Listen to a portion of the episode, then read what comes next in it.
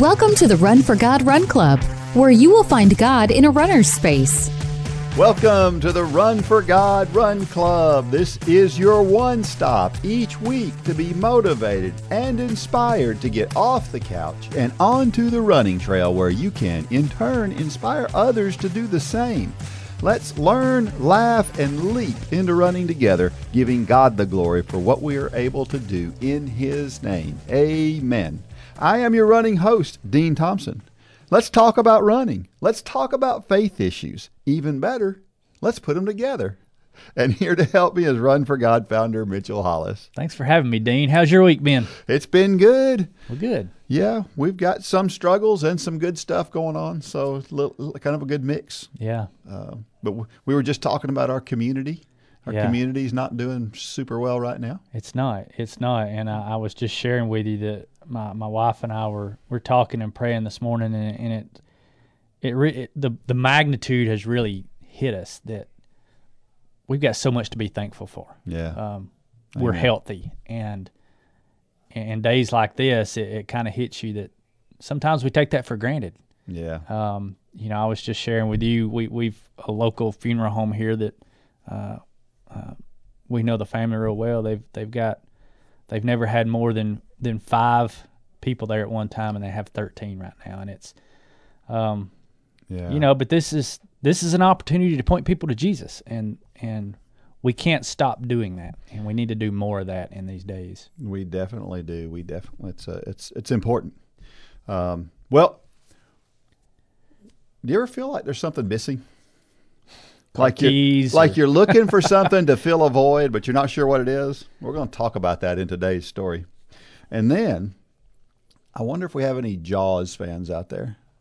You've seen the movie Jaws, right? I have. Yeah. Well, we're going to talk about the movie Jaws uh, and how the making of the movie might help us with our running. Yeah, I actually reading through this this morning. I actually want to go back and watch Jaws now. Yeah, yeah. Uh, it's Pretty funny story though, and I'll get to our sponsor. Uh, it's funny that I saw this that you were talking about this because just last week I saw a story of um, the lady. I think it's the mother in Jaws. It's been so long since I've seen it. I don't really know all the characters good, but the mother of Jaws in in Jaws just recently went to a restaurant somewhere. Have you heard this story? I haven't. She went to a restaurant somewhere, and the restaurant kind of had a Jaws theme. I don't know if it was on the coast or what it was, and um, and so the the lady made a comment to the waitress. You know, I was in the movie Jaws. She's eating at this restaurant, and the waiter turns around and walks away and comes back with a man, and the man that came back was the owner of the restaurant, and he was the son oh, in no. the movie Jaws. And it's like the first time they'd seen each other in years and years and years. Wow. But she was actually at his restaurant and didn't even realize it was his restaurant. So pretty funny story. I just saw that last week. That's funny. And so That's I saw this. But let's get to today's sponsor. You know, if you want to be a sponsor of Run for God, we would love to be able to uh, support you and your business. And, and we do a lot of that here. And if you, you own a business and you would like to be a sponsor of Run for God, uh, you can send that request to runlanehollis at gmail.com. He'll get you all the details of how to do that, what it entails, and and uh, but we would love to hear from you. But this week's sponsor is a very near and, and dear friend, Chad Varga with Front Runner Athletics. Um, and as followers, we're told to put on the whole armor of God. As a runner, you also have gear you need to put on to protect yourself from injuries aches, and pains. Frontrunner Athletics is a family owned running specialty store that helps fit you for quality gear that'll help you run and not grow weary. They're also longtime supporters of Run for God. They've been supporting us for years and years. Um, so visit Frontrunner locally in Chattanooga, Tennessee on Hickson Pike for a complimentary fitting or online at frontrunnerathletics.com. Mention Run for God and get a 10% discount. So thanks to Chad and, and the whole group over there at Front Runner. They're longtime supporters, and we couldn't do what we do without them. Yeah, I just ran a race that they sponsor every yeah, year. the That's FCA. through the yeah the Fellowship of Christian Athletes. So I've got a Facebook post from this week, and of course this comes from Linda Null, who we've all heard from before, and uh, but but uh, there are some points that I think that she makes here, and I, I wanted to talk about. So this is her post. When I began running at the age of 50, I set a goal of running a half marathon in every state. A week ago, I was able to cross Idaho off my list, making state number 35. The course was one of the most beautiful I have ever run. The course began at Bear Gulch Trailhead near Mesa Falls, where you ran down a trail for about four miles. We then transitioned to pavement and began climbing uphill. It felt like it went on forever. The elevation definitely impacted my pace, but rather than be disappointed, I was elated to even be in the race at all.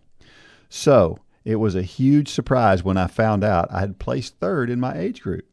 The real reward was the journey that God allowed me to take down that mountain. All glory belongs to Him.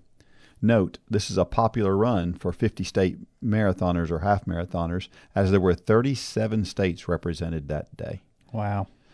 I wonder how many people listening have heard about the 50 states people. You know, there's a lot of people want, you know, running either marathons or half marathons in all 50 states. Yeah. And we've had some at the half marathon We that have. we we have sponsored. Yeah.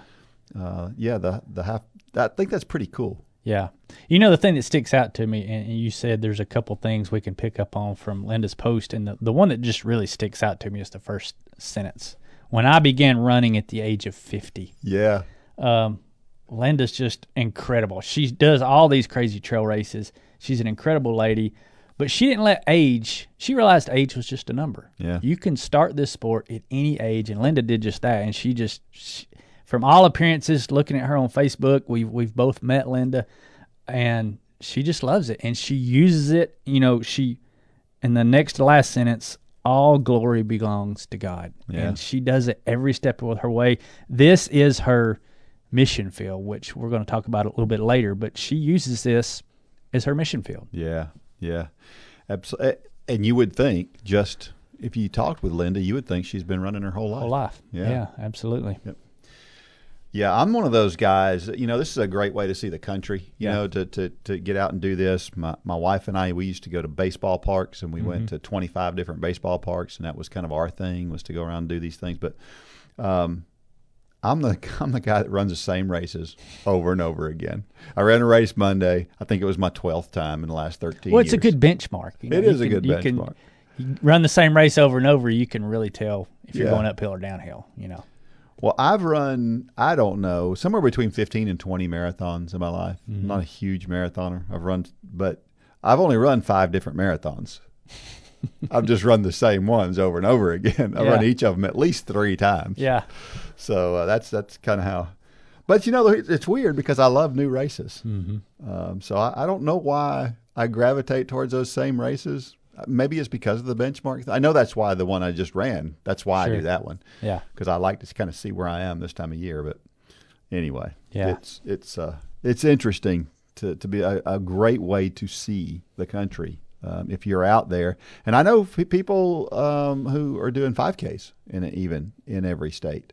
Um, um, I'm I'm missing the names now up in Pennsylvania.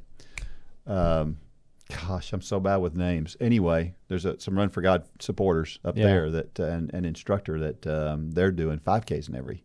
Yeah. It. Beth, Beth, Yeah. yeah, Well, you you know, for some people, my wife being one, you don't need much of a reason to take a vacation, and Yeah. a 5K will often, you know, fit Yeah. that bill. yeah, Uh, so I, I'm not one of those necessarily. Um, but yeah, I mean, it, it is a great way to see the country, and it's a great idea. I mean, the Half Marathon Club, that's a pretty huge.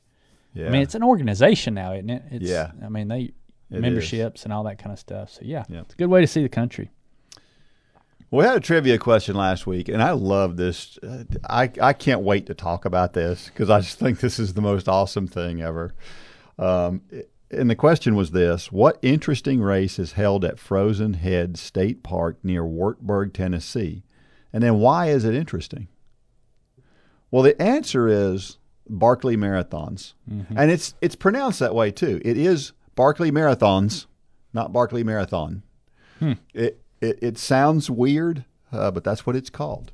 Um, and it's an ultra marathon that's he- that's held obviously in Frozen Head State Park near Wartburg, Tennessee. And the the race is a, about in the ballpark of hundred miles, uh, and it's um, and you're limited. You have to finish it within sixty hours. What do you think?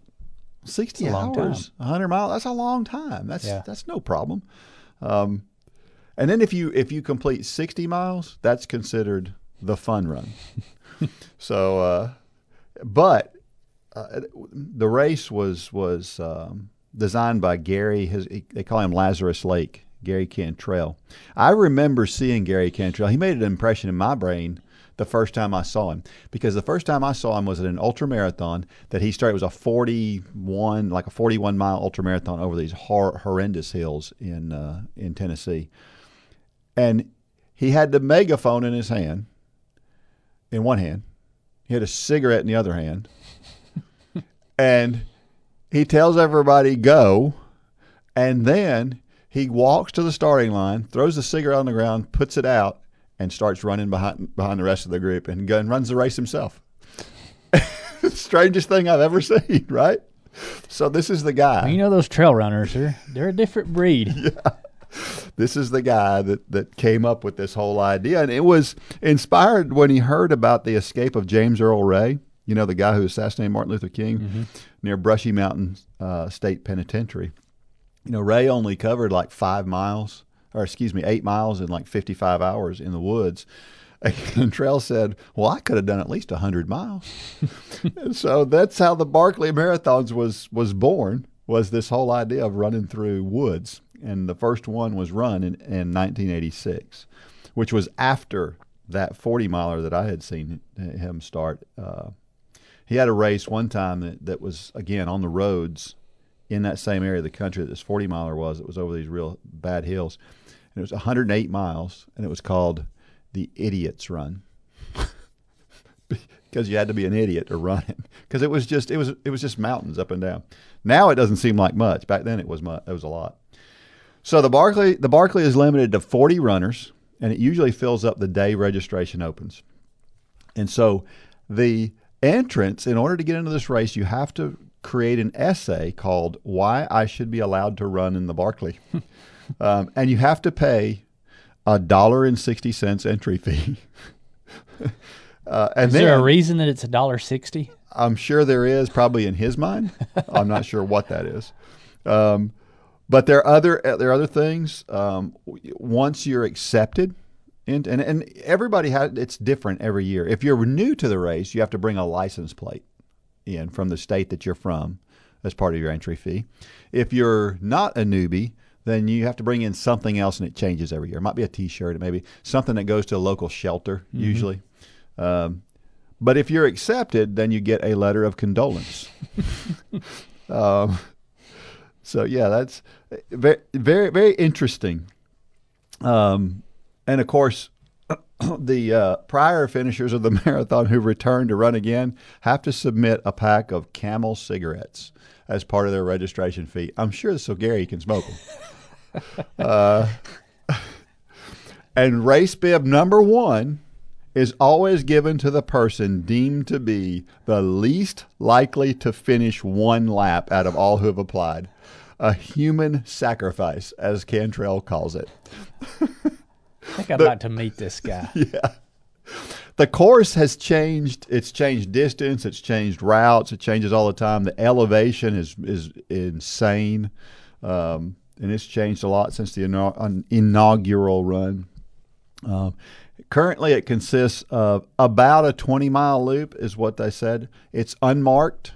There are no aid stations, um, except there's water two point at two points along the way, just in case.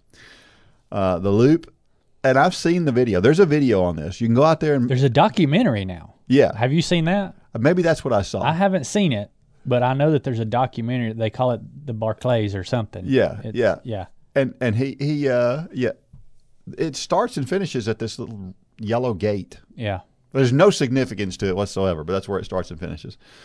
Um, so the runners of the hundred mile version run the loop five times, and and they take a counterclockwise clockwise direction for loops three and four, followed by each runner alternating direction on loop five. So you have to alternate directions. Just to get everybody disoriented. yeah, Because because, it- there's no trail markers. Right. and it's depending on what time they start, because you'll see that you don't know when you're going to start. you're going to run this thing in the dark and in the light, and you've got to figure out how to get there in the dark, going the opposite direction.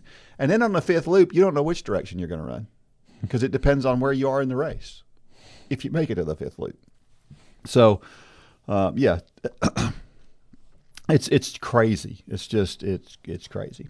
So there's 54,200 feet of accumulated vertical climb. Uh, the 100 mile run is considered to be one of the most challenging ultramarathons held in the United States, if not the world.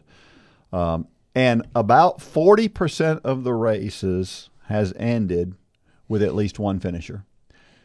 Let me say that again 40% of the races have had at least one finisher, hmm. which means that 60% had zero finishers.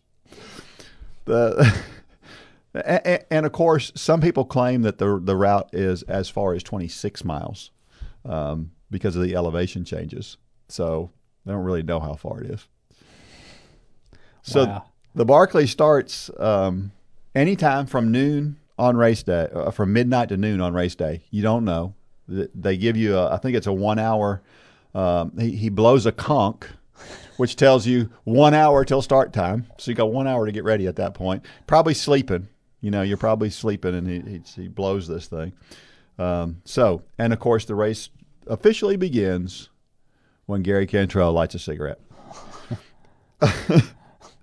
So here's the way this works now. In, in addition to running, you have to find some books because you have to prove that you ran the route because there's nobody out there checking to see if you ran the route. Well, here's the way he figures that out. So he places these books along the route and you have a number, a bib on, and each lap you get a different bib. And so if my bib number is 14, for example, then that means I have to tear out page 14 of each of those books that are laid around the, which could be anywhere from 9 to 14 books that are laid around the course. And you have to tear page 14 out of that book, out of each of those books, to prove that you went that route, and then turn them in at the end of the lap.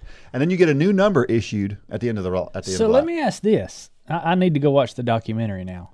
So there must be a course map of some kind. Because how do you know where the books are? Yeah, I don't know, and I don't think it's in the documentary either. Really? But there, yeah, it's like I said, it's it's crazy. There has to be a course map. You're right. I think you need to do this race. Yeah, I don't think I'm going to do this race. um, yeah, yeah. So, out of more than 1,000 starts, the 100 mile race has been completed within the official 60 hour cutoff 18 times by 15 runners out of a thousand. Um, yeah, in 2006, more than 30 competitors failed to reach the first book, which was two miles away. 30 of 40 didn't make it to the first checkpoint, which was only two miles away. Because I'm sure what happens is they get out there and they go, oh, this isn't what I was thinking it was. this is way harder than I thought. And so when a runner drops out of the race, a bugler plays taps upon their return. I would like to go. Can can visitors come to the start finish line and just watch this? I assume so. I we should totally. I would just like to just to watch, watch all this unfold. Yeah. I don't know if I'd want to do it. It would have to be interesting. Yeah. Yeah. We should.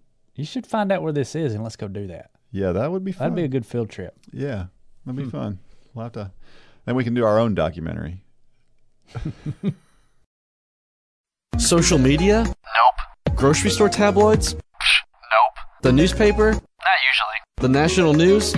Are you serious? Is there any media source these days that only shares a positive message? A lot of the media we take in each day can be pretty negative. Why not make the decision right now that your music will only be positive? Sign up for an account at jradio.com today and download the app in your app store with music for every moment and entirely positive Christian message. It'll be nice to hear things going right for a change.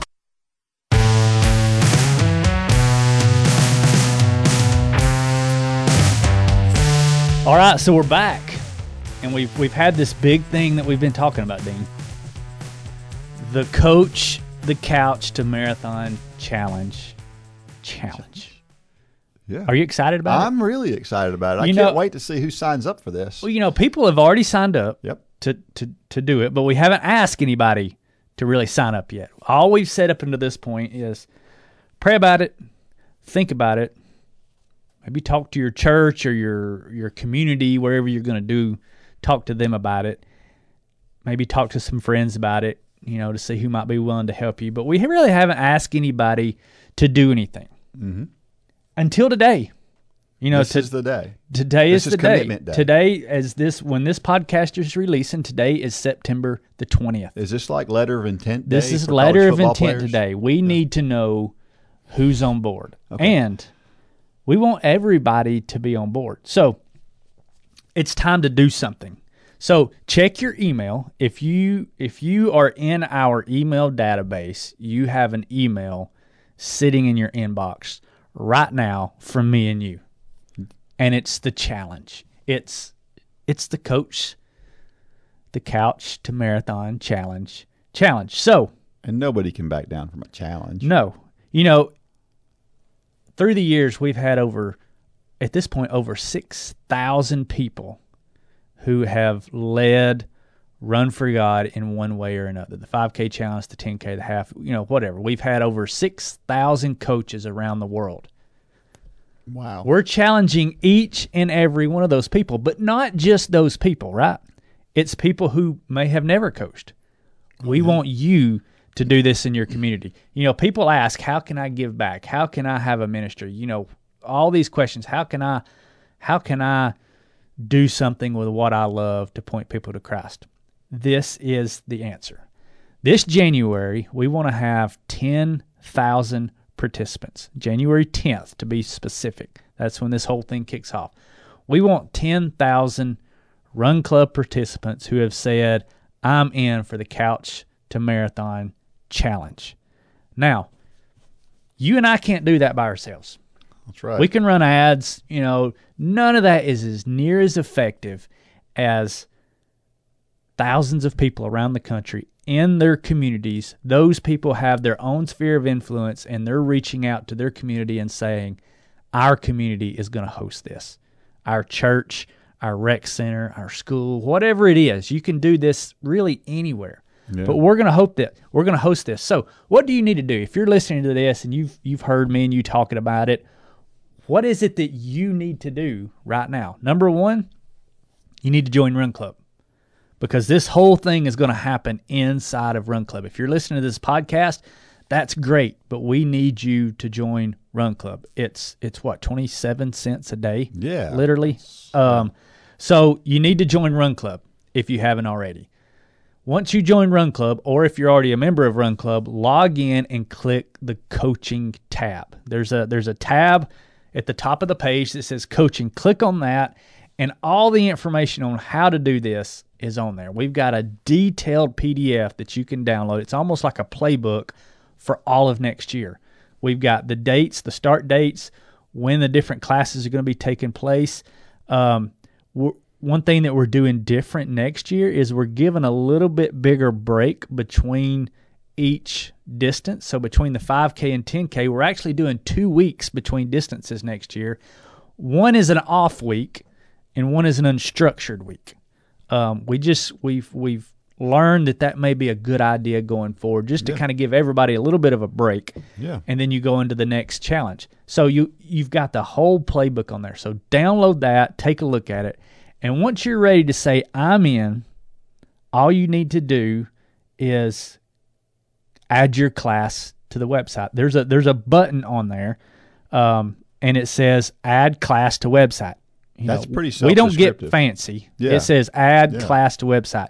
You can go in there and put your name, all your detail, your information, so people can contact you, and you can post your flag on your community. Literally, we now have an interactive map on the website where you can go in and you can click find a Run for God class, and a map pulls up, and people can drill right down to their community, and they can literally see your flag on your community. They can click on it, they can see who you are, they can reach out to you and say, "Hey, I want to join." This is a very valuable um, page for people out there because we're going to be promoting this to hundreds of thousands of people around the country.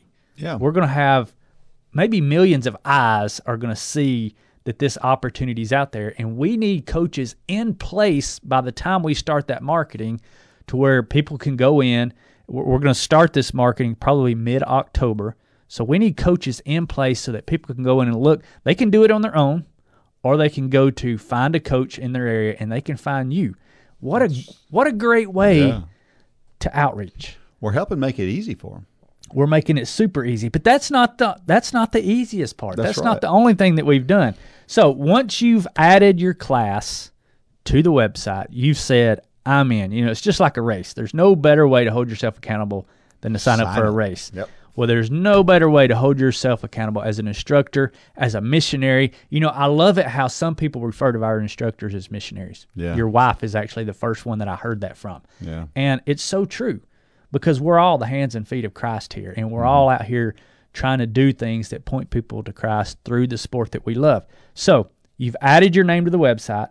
Then there's another tab there that says buy the kit, buy the instructor's kit.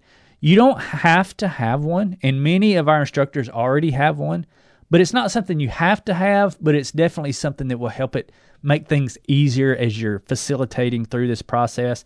But there again, you don't have to have one. So you've added the class, you've bought the instructor kit if you want one. Now what do you do? Start promoting. Yeah. We have lots of tools on the coaching tab. If you go down to, we call that tab class promotion. We're, Wow. we're keeping it simple. Click on that. We have posters, we have social media posts, we have all the tools you need to start getting the word out in your community. Every one of us have a sphere of influence. Every one of us have people who have watched us through the years run and thought, I would love to do that, but I don't know where to start. This is the answer to that question. So you can you can start promoting it. Students can begin reaching out to you. You can begin to build a roster. And really that's it. We will kind of take it from there. So starting Monday, January the 10th, this is when everything starts. It's the it's the first night of the 5K challenge. Now, what we're going to do is we're doing the teaching for you.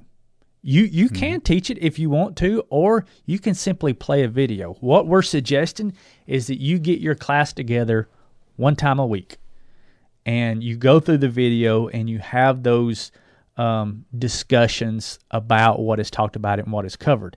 Now, Monday, January 10th is week one. It's the start of week one of the 5K challenge.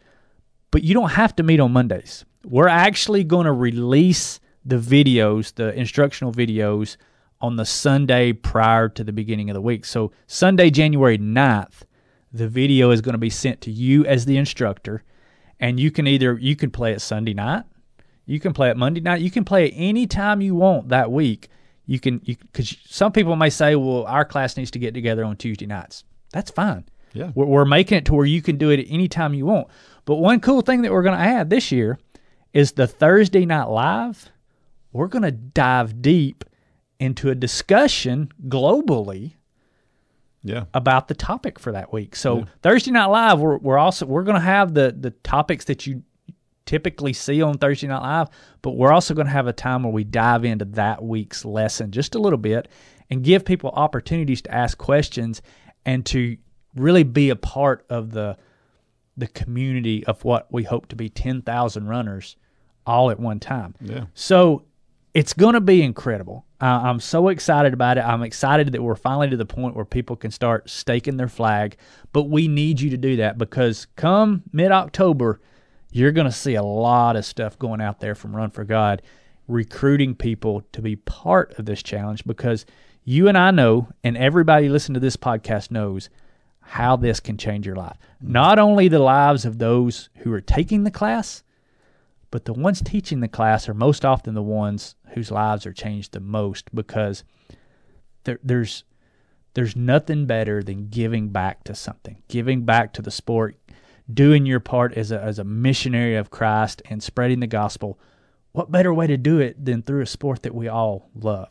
So I'm going to look right into the camera and I'm going to say, join the the the coach the couch to marathon challenge challenge we're challenging you go to runforgod.com or runforgodrunclub.com and get signed up today It sounds really simple.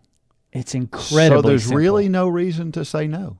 so I, I can't think of a reason why somebody could possibly say no. I just I can't think of one. There is Well, none. let, let me throw some. Let me throw some. Let me throw some excuses out there, and I want you to bite them down. And maybe you throw an excuse. Let's take just one or two minutes right here. Dean, I, I'm I'm not a teacher. I've never taught anything in my life. Neither was Mitchell Hollis, the guy that started this whole thing. I wasn't a teacher. I now I was a runner. I will say that, but I wasn't a teacher. You know- So there's many that we've seen. We've seen hundreds, literally hundred thousands of people Right. who were never teachers. Many times, scared. many times we wear a T-shirt that says what? Find your comfort zone And and, leave leave it. it. And up to this point, instructors have had to teach, but we've even made that simple now. Yeah. All you need to do is facilitate. You know, you can you can cue up the video and hit play. And then at the end of the video say, "What do you guys think?" That's What- pretty simple. That's pretty simple, and it's going to go into an incredible conversation about the intersection of faith and endurance. And it, it's incredible. Yep. And I want people listening to this to be a part of it. Well, how, here's the next excuse. This is the one that I, that I hear the most is I don't have time. Well, you know, if you're going to run anyway, you're going to run anyway, Mm-hmm. Yeah. right? I, and don't tell me that you're not. Are you not doing Bible study? Because that's what this is. It's a Bible study. Yeah. So this is a great opportunity to combine those things and and do something that's both productive and fun eh, for your own life. And it really doesn't take any extra time. Maybe a little bit of the promotion and stuff is a little bit extra work, and it'll take some time, but you'll enjoy doing it. But we're even that making that easy for people. Yeah. We're giving them the, the tools at the at the uh, class promotion tab. They just grab them, post them to their social media, and say, "Hey, join me." Yeah, you know, another one that I hear a lot is, "I'm not that great of a runner." and what better way to learn than to teach? We've had people teach this class who have never run. They wanted to learn to run, and they taught it at the same time they were they taught it at the same time they were learning. And that's an incredible way to learn. Yeah, and I've had many discussions with people that have that excuse, and, and here's what I tell them, and I mean this sincerely.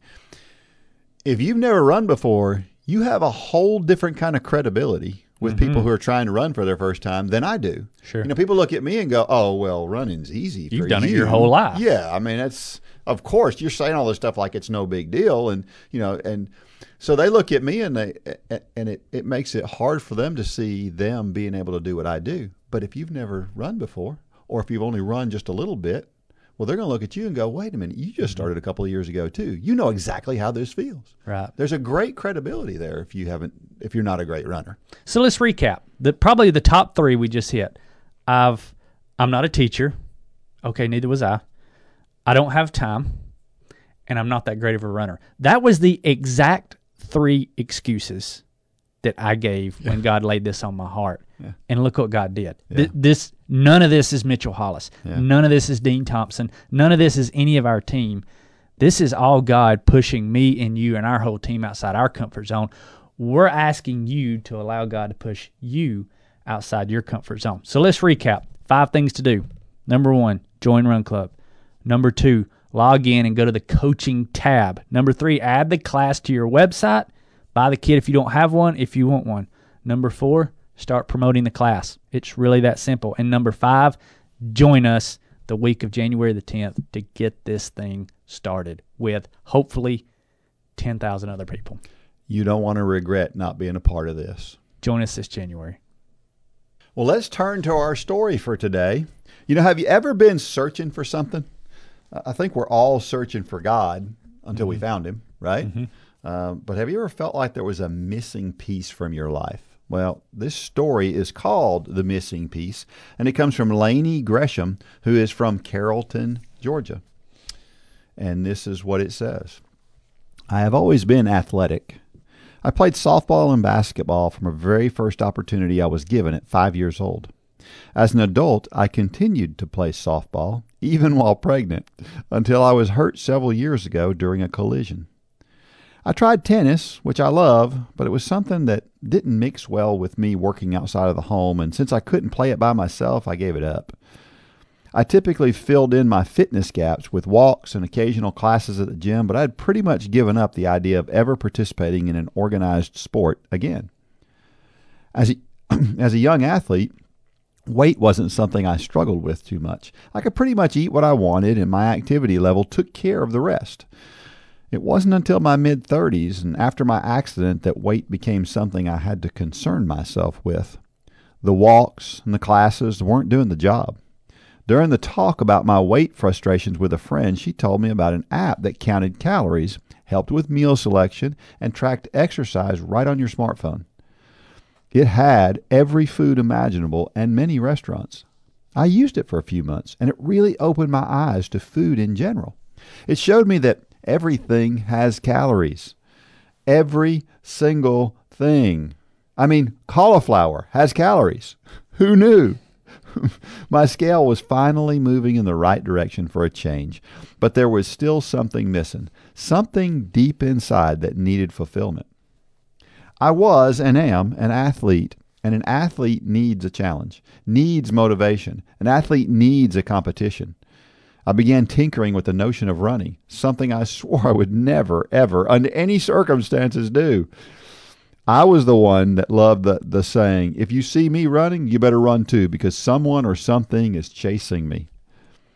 I would start slow sometimes, fast sometimes. I would go five minutes, 20 minutes, arms flailing, chest burning, sides cramping, nose running, just in complete misery.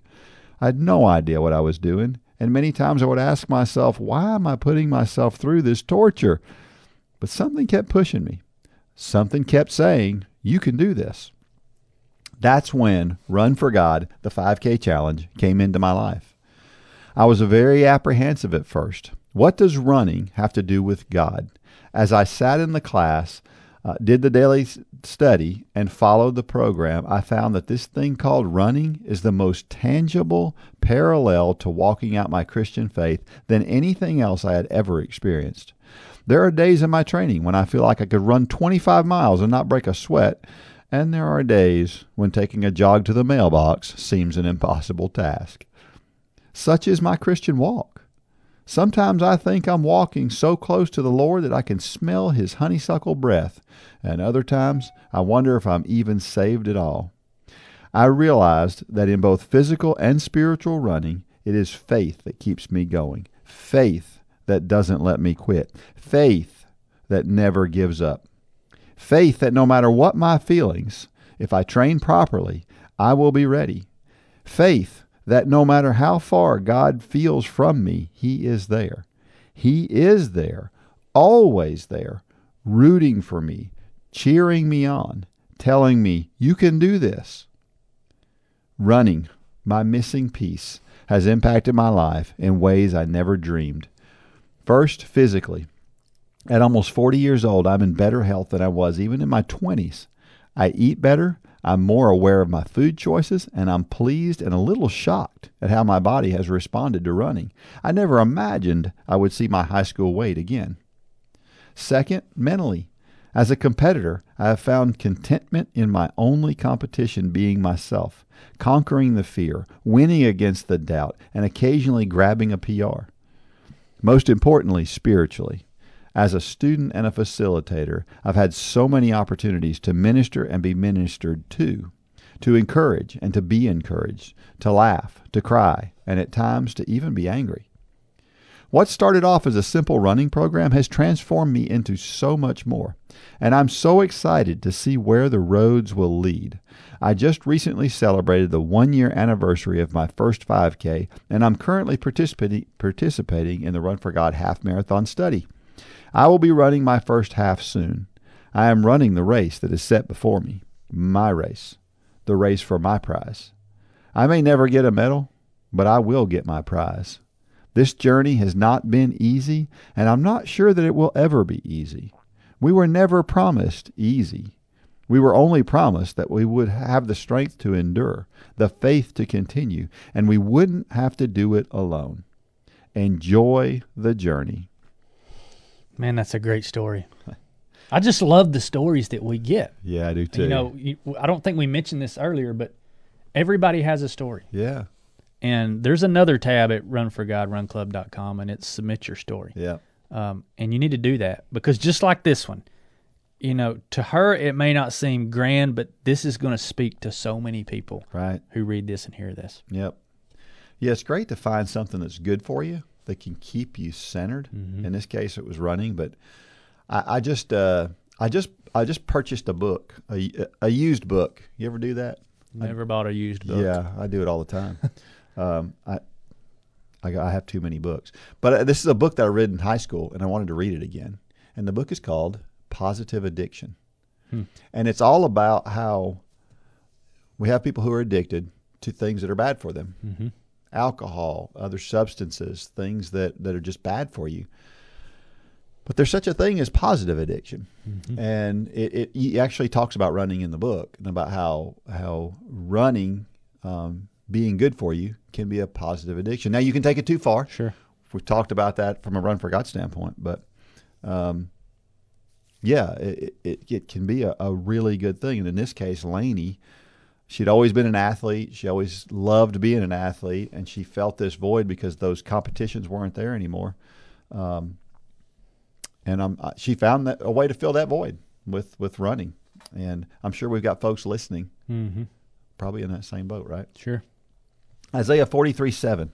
Everyone who is called by my name, who I have created for my glory, I have formed him. Yes, I have made him. You know, when I read this earlier, it, you know, sometimes God just parks you somewhere, and He parked me on this verse, and and what what I felt, what I sensed Him telling me is that our society is having identity issues. Um, we always have, but I think now more than ever, you know, our goal should be to have those around us identify us as a child of God Yep. not the run for God guy, not the run for God coach, not the guy who won the Myrtle Beach Marathon, not the guy who builds houses, but a child of God. You know, mm-hmm. those things I listed are not who we are, but rather what we do, what we do to bring glory to God. You know, the, the run for God guy is is what I do. It's not who I am. I'm a child of God, and Run for God is a platform that I use to bring glory to God. Now, you may be sitting out there and saying, Well, I don't have a, a ministry. Mm-hmm. Well, let me reword this. Um, a builder and developer in Dalton, Georgia is what I do. It's not who I am. I'm a child of God. And being a developer is a platform that I use to bring honor and glory to God. I do it every day. I just left uh, an electrical crew. And I hope that I was using that platform to talk different, Yeah. to carry myself different, to to let them see God on my shirt. Not not that that makes me anything, but that it makes those impressions. You know, ministry is not ministry because it's nonprofit. That's That right. that's that's a myth. Ministry is ministry because we use whatever it is to point people to the cross. Every single person listening to this has a ministry. But we must be grounded in the fact that as a Christian, our identity is a child of God, and our ministry is an accountant, a lineman, a factory worker, an engineer, you name it. yeah. We all have the opportunity to be in ministry. All it takes is the decision to do so if you're a child of God. Yeah. And I'll tell you, in that building industry, that's a place that needs it. Sure. I mean, Every industry. well, every needs indi- it. every industry does need it. Yeah. Right. But uh, yeah, that that's uh, well well said for sure. Proverbs sixteen nine says, "A man's heart plans his way, but the Lord directs his steps." It's funny. I just used this verse just last week. I had a every before every meet, and this was our first meet of the week was last year, and or a year was last year, last week. I'll You'll get that right in a minute. yeah. uh, but I use this this verse. Um, we we can all make plans. Planning's important, um, but we have to be open to God directing our Sure. steps. And plans are great, and a lot of times our plans line up with God's plans. Mm-hmm. Sometimes they don't. Right. Sometimes we have to go in a whole different direction. Um, and put another way, a person may make plans, but God is the one who's going to determine the outcome of those plans.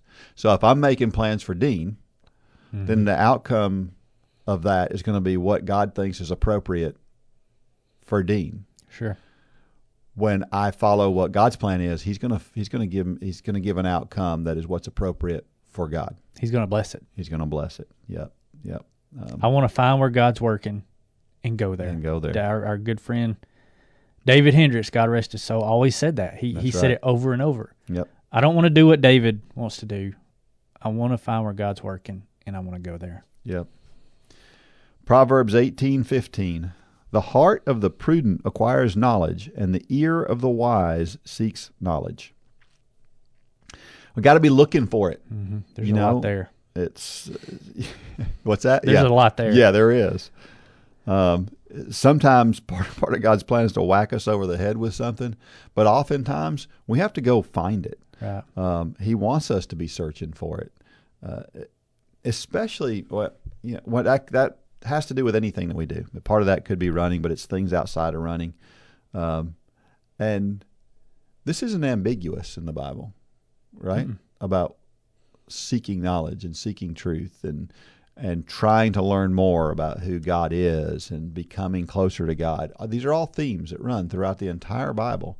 Um, that it's important for us to do things, the verbs, to to find that knowledge. Well, and there, there's two kinds of people. There's there's people that look at instruction manuals, and there's people that don't look at instruction manuals. Yeah, And I think this is what what Scripture is talking about here is we have the instruction manual, mm-hmm.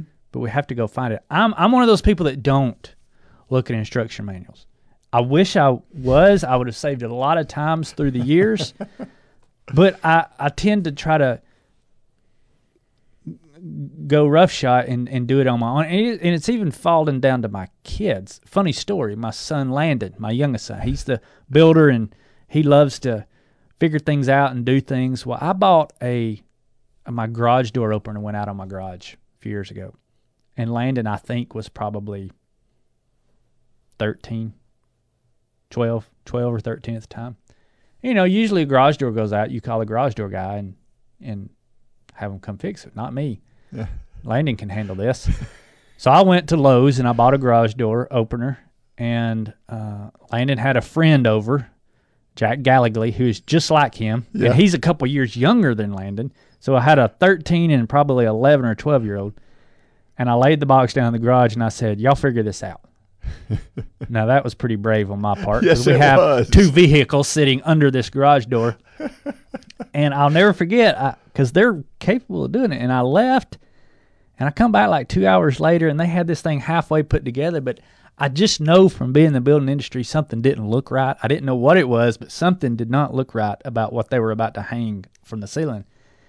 And I said, Where's the instruction manual? Landon said, I don't know. and so I walk over to the box and it's still in the box. They had put this whole garage door opener together Wow. with no instruction manual. Long story short, they had done something wrong. They fixed it. They used the instruction manual. They fixed it, hung it, and it still works perfectly to this day. My point is, it took them about an extra couple hours because they didn't use the instruction manual. Well, how many times do we do this Oh, with God's word? yeah. it it wouldn't take any time at all to first of all you got to find time to do nothing we've talked about that before that mm-hmm. gives you the time to sit down to bow your head to get on your knees to open god's word and say god what instruction do you have for me today Yeah. But how many times do we wake up, we get in the shower, we go to work, and we never stop to open the instruction manual? And how many times does it go off the rails as a result? And how many times do we say, from now on, I'm going to have my quiet time in the morning? I'm going to go to God. And that might happen for a week. And then we go back to, to doing the same. And it's like a vicious cycle but we have the instruction manual we have the the inventor of the world as we know it, And that's and the, he's available to talk to. yeah, that's and, the and way we're read the supposed to use manual. it. And but we we so many times we don't do it. But it's the heart of the prudent acquires knowledge, and the ear of the wise seeks it. We need to become more wise Yeah, in our our seeking knowledge. for sure. Well said. Question. We were all created by God for His glory, each of us with our own gifts, personality, talents, and tools for showing that glory. Is there something that you know God created you for that, because of time, season of life, loss of confidence, lack of motivation, etc., that has been hidden from the world far too long? Yeah, God had me in a whole different setting Mm-hmm. for for for many years, um, and quite frankly, I wasn't going to see it on my own because I'm not a I'm not a risk taker by nature. Um, there are some things I'm kind of a risk taker on, but some things I'm not. And when it comes to my my father brought me up extremely conservative, especially from a financial standpoint, and uh, and to this day I'm still extremely conservative with with money issues and things like that. And um, I I spent all this time doing something completely different and never would have changed if God hadn't forced my hand But for God, but for God. Yeah. Um, and and now, I, I mean, I feel like I- I've said this before. I feel like God gave me a talent of running, and I've I've you know you've heard me joke about it before that um, He gave most people something useful to be good at. He gave me running. well, He gave you a radio voice. That's Well, coming in handy now. Yeah, well, that's- I mean, I hadn't thought about that. I've yeah. heard people say I could just sit and listen to Dean all day. You got that radio voice. I'm I'm kind of squeaky over here, but you got Uh, that. Yeah, yeah, well, yeah. but God will put us into those positions Sure. where where we eventually will will learn it. But back to the previous scripture, Mm-hmm. if we go out there and we search for our purpose, I, I, I, I could if I had searched for my purpose fifteen years ago, and you asked me, what what what is it you'd like to do? What what would you if you had your choice of anything in the world that you'd like to do, what would you like to do? And I probably would have said, I don't know, something has to do with running, you know, wha- whatever. Um, and now that's what I'm doing because God intervened Right. um, and, and changed that. Um, But but here's the thing: I, I was sharing my faith where I was, where I was in ministry. I was doing what we were talking about before. I was I was sharing my faith there. Um, but and I was impact. I feel like I impacted folks. Sure. I mean, I've heard from folks You that, did. that I Yeah. had an impact on that you know that later came came back and said that I had an impact in that in that setting. But I wasn't having the impact I could have. Um, God had bigger plans and better plans. He wanted you to step outside your comfort zone. He did. And so finally he kicked you outside your comfort That's zone. That's exactly right. That's exactly what he did.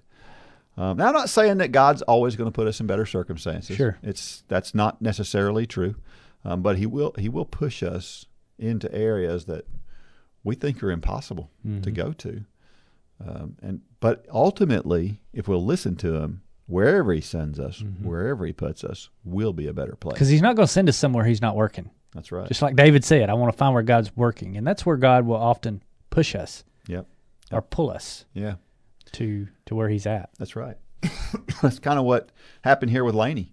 Sure. You know, she she went from a uh, I'm an athlete, but I really I'm really not doing anything. And I really, you know, she found a place, um, and it's funny that it was a place that formerly she looked at like I don't want to do that.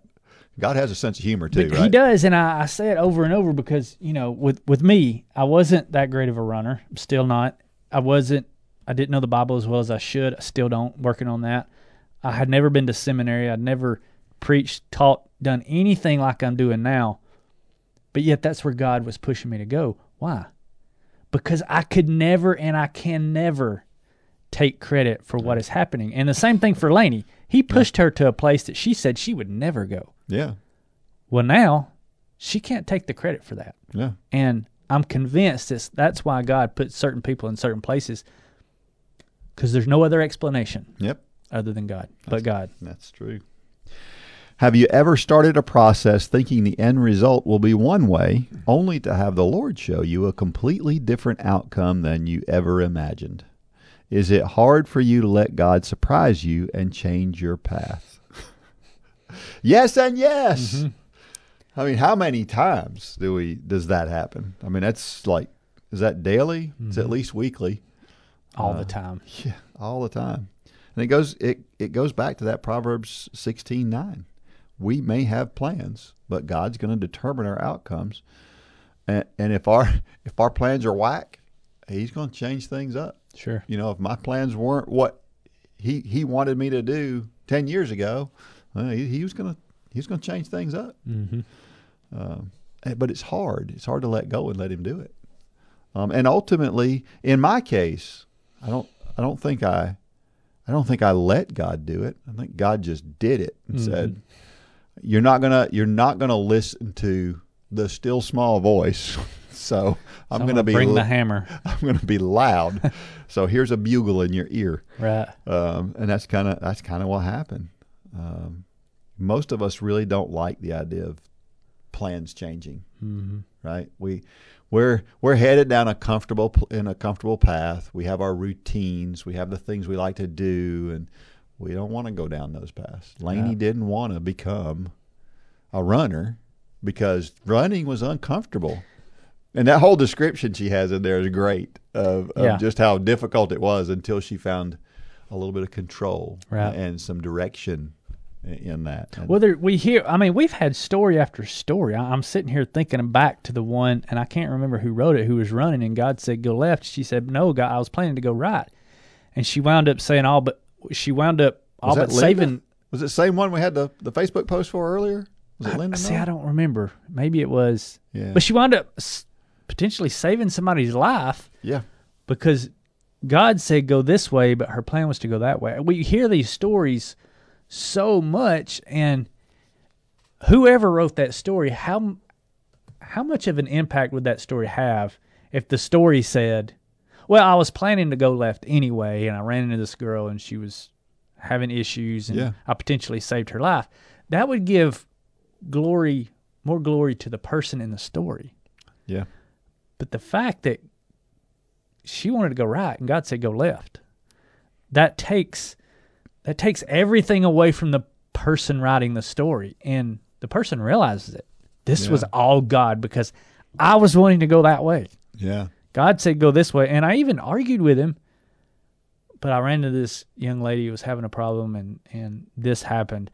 And it God will many times put us in situations where it can't be explained any other way. Yeah. There it's not a coincidence. It's not my doing. I didn't plan it. It was all God. Yeah. And those are the coolest stories. Yeah, they really are.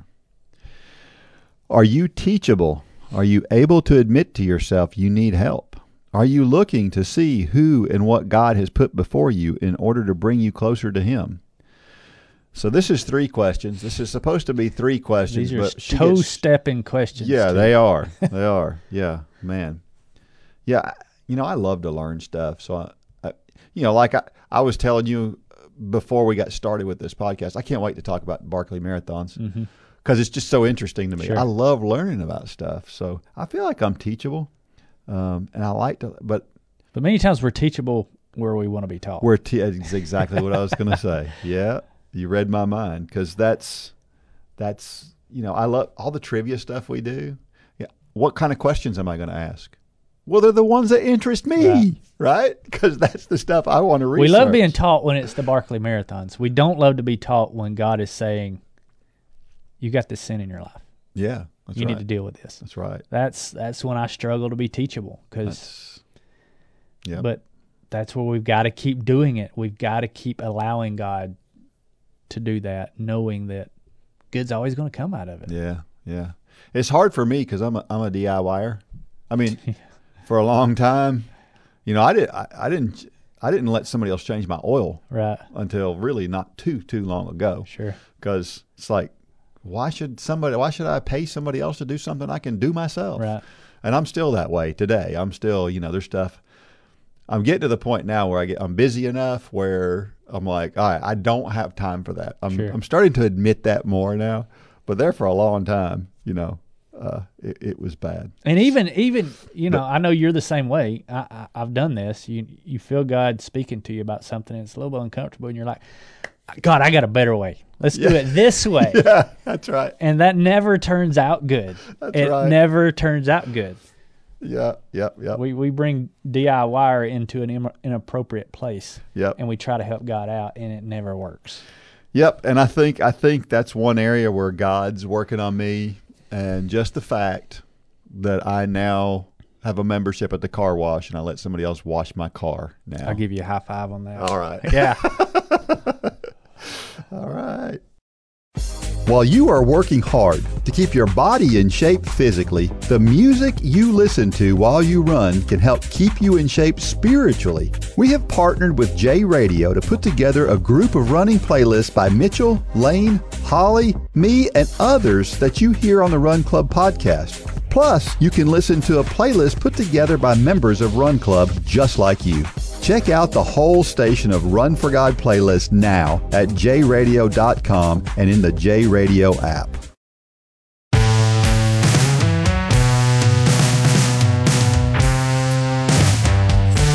All right, we're back, and you know I ran a race this week, and um, I'll tell you what, it's getting old stuff, ugh, it's killing me. yeah.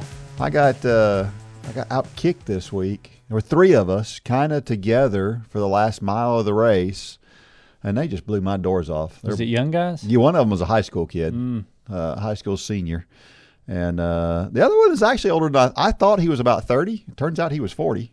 Hmm. Uh, still a good bit younger than me, but um, anyway, I yeah, I got smoked. And just so you know, I struggle with the mental side of racing too. Um, I, I really think that in that last mile, my last mile was my slowest mile.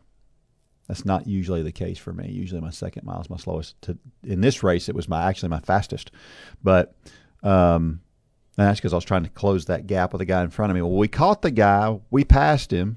The high school kid was leading the race at the mile. He got behind us, and there was this older, this this other guy um, in front of me, and I was running behind him. And I knew what I needed to do. In, in order to be competitive in the race, I needed to run by him and take the lead and force the pace and make them try to run with me instead of me running with them. But I didn't do that. Why didn't I do that? Because I was afraid to try it. We all have those moments and we all have those times where we're afraid to do things. Um, of course, the high school kid in the end turned ran by both of us, but uh, I think I could have pushed a little harder in that last quarter mile and made it a whole different kind of a finish at the end. But I was I was just afraid I was going to get out kicked, and so if I let if, I, if they were ahead of me before we started the kick, then I didn't really get out kicked, right? Sure. Yeah. And so, uh, and of course, I looked down. I, I looked at my watch afterwards and realized that last portion after three miles, that 0.14 miles, um, was actually ran at 444 pace. It wasn't like I was walking. I was moving pretty good, but um, yeah, that was kind of a tactical decision that was wrong. I Yeah. think in hindsight. Um, so I say that. Well, good race anyway. I'm, I'm, you know, I'm almost never completely satisfied with a race in the end. You should be with that one. I know I should be. I ran, I ran well, and I, I looked at it. I looked it up, and you know, there's a. I don't know if you know about age grading. You know, age grading Yeah. works. You Yeah. put in your age and your time, and it tells you where. Well, supposedly, if you're if you're 80 eighty percent or higher, then you're called what they call national class. Right. Um, and then if you're 90% or higher, it's called world class. Well, depending on the age grading chart that you looked at, I was either in the 89th or the 90th percentile on this one. If it would have been this Saturday, If it had been, yeah, if it had been this Saturday, I would have been in the 90th because on all the this charts. Saturday is your birthday, so happy early birthday. Yeah, yeah. Well, thank you, thank you. Anyway, um, it was fun. It was fun, and it was good to run well. I don't know why God continues to let me run as fast as He does, but I'm glad and grateful for it. All right, it's time for Dean's Thoughts, and that's a time when I share something that I've written about the intersection between running and faith. So, have you ever seen the movie Jaws? Yes. And do you know that the final product was far different from the original script? No. Yeah.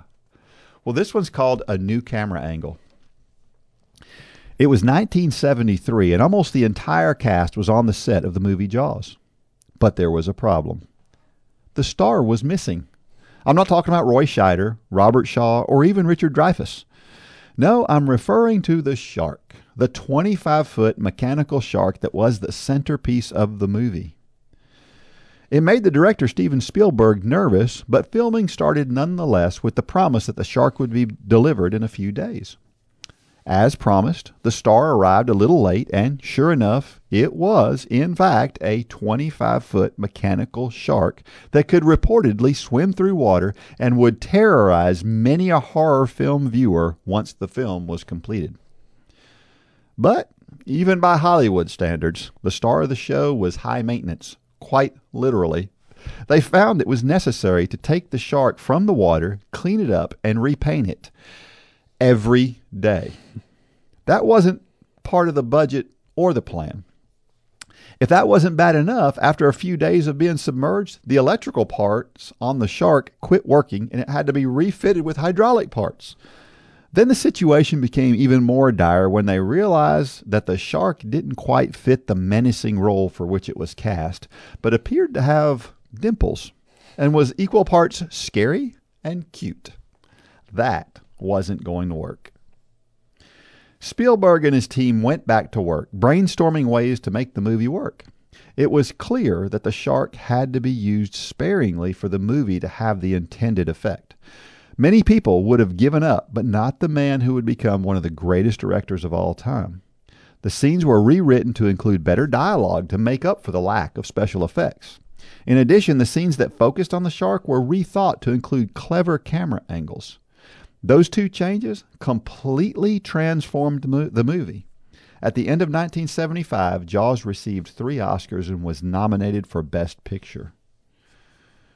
Have you ever had big plans for something? Maybe spending hours and even days planning for it, and then something happens that completely changes the plan? We often look at those circumstances, circumstances and lament what could have been. Most often, we decide that we must cancel the plans and maybe pick them back up later. We reason that since we can't follow the plan as designed, the dream must come to an end. In the moment, it seems like the smartest decision we can make. But what if it were not a binary choice? What if there was a third option aside from the go or no go? Steven Spielberg decided on a third option. He couldn't he couldn't proceed as planned, but he found a completely different path, one that had never been used. The result was a movie far better than it would have been if it were completed as planned. Maybe the injury that sidelined you on the way to a marathon finish line is designed as a test to find a different path. When Spielberg went back to the drawing board, it left him hyper focused on the task at hand. Maybe you need that plan confounding induced focus to get you to rethink the goal. Maybe God wants you to do something even bigger. Maybe there is something else you have always thought about but have never tackled due to a lack of fitness. Now that you're fitter than ever, perhaps now is the time to revisit that goal. One of my favorite stories in the Bible is that of Joseph. He had one setback after another, but he always found a way around it. His brothers left him to die. He was sold into slavery. He was accused of something he didn't do and could have been executed for it. And he was forgotten about in prison. But he always found a way around the problem, or at least God always had another plan for him. The important thing to remember, though, was that he was always intended to serve God, no matter what his circumstances were. In the end, he was part of one of the most fantastic stories ever told. If you feel let down because something thwarted your plans, maybe refocusing will reveal that there are other things to be accomplished instead. Steven Spielberg never planned to shoot a movie from a shark's perspective, but it turned out great. Joseph never planned to spend time in prison, but his desire to honor God kept him on track to do great things. Take a look at things from a different camera angle. It could be all you need to find an entirely different goal. Hmm. It's a great story, Dean, as always. Great job. Yeah, you've heard you've heard the the most famous line from Jaws is we're going to need a bigger boat. I don't know if you remember that from the movie. It's been so long. I know you said. I- yeah, I do. I think yeah, I remember the line. but yeah, the I'm line- trying to remember the scene. yeah, if we're going to need a bigger boat line was completely ad libbed. That was all kind of put in after the fact because they really thought they needed a little bit of humor. They needed a little bit deeper dialogue. There's a dialogue in in there where they're all sitting around and they're they're drinking. They're, they're but they're they're in the boat and they're you know they're out hunting this shark. It's nighttime, and Quint, the the character, um, um, I can't remember his name now. He, he he starts telling the story about the USS Indianapolis and and how it, it, it got submerged and there were sharks, and he tells his story and it's masterfully told. He made that.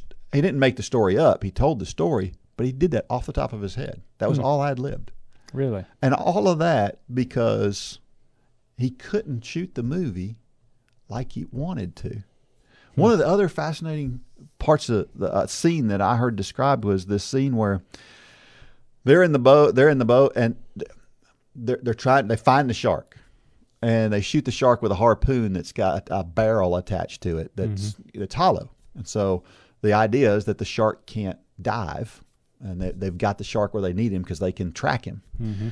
Well, the shark pulls the barrel. It's a 55 gallon, gallon barrel. That shark pulls the barrel under, and you know the the the guy who's the shark hunter is like, oh, oh my gosh, this shark is huge. And so I remember that scene. yeah. So what do they do? They shoot him with a second barrel. Well, the shark takes down both barrels, and he looks and he's like, "I've never seen a shark that can take down two barrels." So they shoot him with a third barrel, and then he takes that barrel down, and he just disappears, and it's just calm water, and you almost don't see the shark at all. I think you may see him a little bit kind of under the surface, and that's it, just kind of going by the boat and um, but you see those barrels floating through the air, and then you see them disappear, and then you see this calm ocean. Well, that wasn't in the original script, right? And you just calm ocean is out there, and then it, it kind of pans to another scene, and they're kind of singing, and they're kind of having a good time, and then the the camera angle is showing the boat from a hundred yards away, out just over the water. It's kind of half submerged in the water, and all of a sudden, those three barrels just pop up out of the water, hmm. and it's so menacing. Never part of the original script. I got to go back and watch that now. Yeah. And it was all put in there because they couldn't show the shark. They mm-hmm. wanted the shark to be this crazy effect that everybody was so scared of the shark. And what scared everybody was just thinking about the shark being there. Just the whole idea of there's a shark where I can't see him. Yeah. And it, it's you. I remember when Jaws came out. Now, you, you weren't around then, but I No, remember when, when Jaws came out, people were scared to go in the ocean. Oh yeah. Oh, my Well, I think even to this day, Yeah. that movie has had an effect on ocean goers. yeah. Uh, because I mean, what does every what does everybody naturally think about? I mean, I can be in three feet of water yeah. at Panama City Beach, and my mind goes to Jaws. Yeah, it's And- true. So yeah, It's true. never knew all that. you? Yeah. Yeah. Well, and the other interesting thing about the movie is they released this movie in the summer. Well, back in 1975 when this movie was released, you didn't you didn't release movies in the summer hmm. because summer was thought to be a dead time. Kids were out; they didn't go to movies because they were out doing stuff outside, and movies weren't a thing in the summertime. You released movies at other times of the year, but they decided to do something different this time. And again, They released it when everybody's at the beach. yeah, yeah, yeah. And it, it it obviously turned out great. So, yeah. uh, So we're not we're not uh, endorsing the movie yeah. because from what I remember, there is a, a lot of language and things like that in there. But yeah, I, I am going to go back and watch it because yeah. yeah, I mean that was everybody knows Jaws. Well, and the whole bottom line is is that the, the movie was different than it was intended to Sure. be, and it wound up better based on just this whole idea of getting hyper focused on let's try a different thing. Right. And we're we're all we, we all get in those moments in life where things didn't go the way we wanted to, and we think, well, things are done, and there's a there's a new way to rethink things. Right. Hmm. If you've ever participated in any sport, you've probably met a great coach. Great coaches inspire us to do more than we ever thought possible. You can be the leader that helps others achieve things they never thought possible. You, yes, you have the ability and the opportunity to be that person. All you need is a heart to help people and the ability to follow a plan. The Run for God 5K Challenge will come ready to help you inspire those around you. The step by step guide will direct you how to plan, pray, and train people both physically and spiritually. You can help them become more fit in their health and in their walk with Christ. Share your passion. Go to runforgod.com to find out how to inspire others to accomplish big things.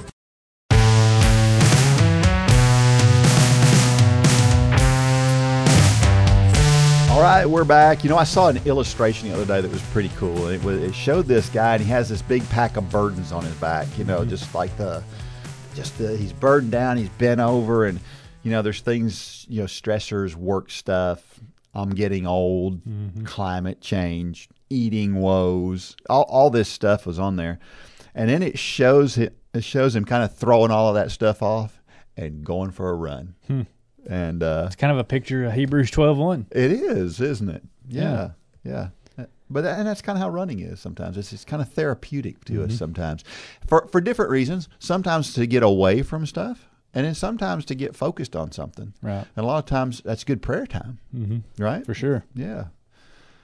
So why do you think running is more therapeutic than a lot of other things, or do you even think that? I think that.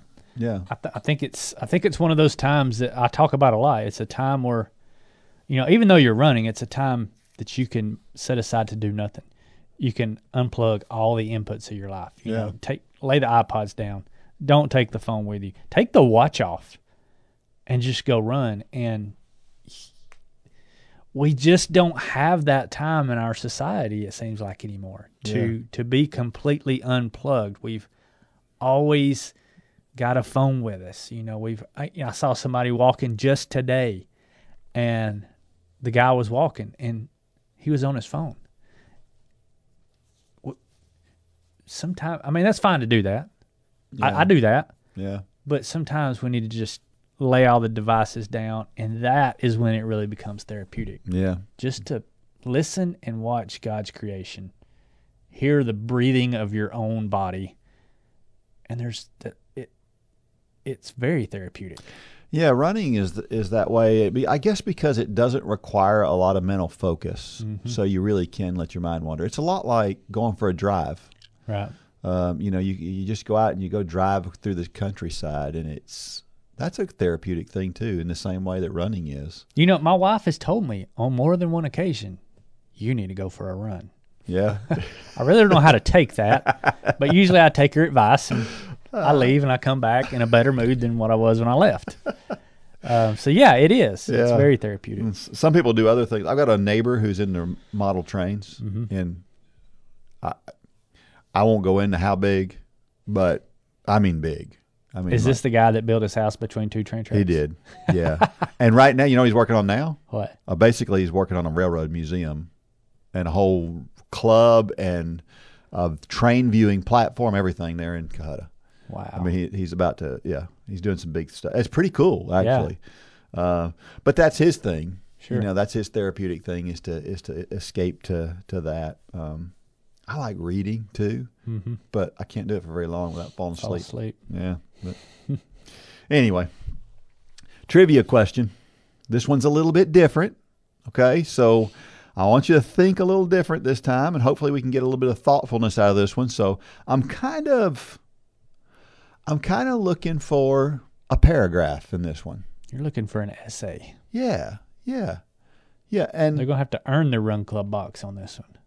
Yeah, I, you know, maybe, and I didn't think about this, but maybe we should make this the best, the best essay. And it could be a sentence. It could be four sentences. It could be whatever you want it to be. Um, but here's what I, I want: some thoughtfulness put into this one, and I, I want some answers now. I want, I, I need to have a, you know, several dozen answers, right? And and here's what it's what it is. Why does the Steve Prefontaine legend live on today? So if you don't know about Steve Prefontaine, you're going to have to go to Wikipedia or someplace and, and research him or watch one of the Prefontaine. Not a godly man. No, he was not. he was not. But there, that legend lives on Sure. today, And why is that? Yeah. Why why is it that we look to to Steve Prefontaine as uh, kind of a guidepost? Why are there in track ways? meets named after him? Yeah, exactly. Yeah. Yeah. So you can send that to dean at runforgod.com. And uh, Not customer service, not right. Facebook Messenger, that's right. but to Dean at runforgod.com with your t shirt size. That's And We'll get you a Run Club box out. That's right. So are you saying that this may not be necessarily the first one? This one may not be the This is one. Dean's discretion. That's right. This is So it's going to a panel for a vote, and the panel is Dean. the panel is Dean. That is the All panel. right. You Yeah. better live up to it, Dean. I will. I will. So uh, hopefully, maybe, maybe in a couple of weeks, we can share the response. Hmm. That would be cool. But, all right. Every week we talk about why running is so awesome. This week, this is what it is. It can be entirely an entirely useful mode of transportation. you know, we talked about the Tarahumara Indians recently, where they run from place to place to get from place to place. I remember to how I used to go to my grandson's football games. They would be 15, 20 miles away, and I would do a long run and finish at, at his football game. I've done many of those. Yeah, I mean it's it's a, You get a lot of weird looks when you get there too. Like where where, where did you come from, and why are you sweating like a yeah profusely? yeah yeah, And- and you're a lot like me. You you were really self conscious about that and cared a lot about what Not at all. I'm like yeah like whatever. You I can wear look it a badge of honor. Yeah, yeah, yeah, yeah, yeah, yeah. Uh, yeah, you know, if if Mad Max ever happens, you know the movie Mad Max. I saw ha- that reference, and I have no idea who Mad Max is. You don't know who Mad Max No. is? Well, it's kind of the apocalyptic times, and there's you know there's like very few. There's gasoline is like at a premium, and it's it's people can't drive cars, and everything is desolate. And if that ever happens, runners are going to be they're going to be set. Absolutely, We can still get from place to place. Yeah, Everybody sure. else, they're going to be like, I can't drive. I, if I can't drive a car, I can't get there. right. Yeah, it's going to be awesome. All right. Our motivational thought of the week. It comes from Mark Allen. You know who Mark Allen is. I do. Great triathlete. And I like this one. It says, You can keep going and your legs will hurt for a week, mm. or you can quit and your mind will hurt for a lifetime. Wow, How is that? that's a good one. That one reminds me of the other quote that I don't know who said, but it says that um, pain, is, temporary. Online results are forever. That's right. yeah. Do we know who said that? I don't know who said that, but um, but I do know Mark Allen said this one. Never saw this version Yeah. of a, like you said, it's a very Yeah. similar quote. Sure. I really, really like this this quote because it's true. It is true. It it um yeah. I, I I'm talking today. It's I'm, I'm four days post race day. Mm-hmm. I'm still talking about a race I did four days ago because it's something I regret. Mm-hmm. Right? It's yeah. It's a real thing. So get out there and, and and grab it by the horns and go after it. Yeah. All right, everybody's doing great. Keep it up. Keep up all the great work. Keep up all the great encouragement. That is such an and understand that you're an encouragement to folks that are like you, but you're an encouragement to people not like you too. If you're one of those turtles out there, some people call them the slow runners turtles. Sure. If you're one of those, you're an encouragement to me Absolutely. as well. So And many others. that's right. And now may God bless every step of every run. Go out there and shine your light. Good job, Dean.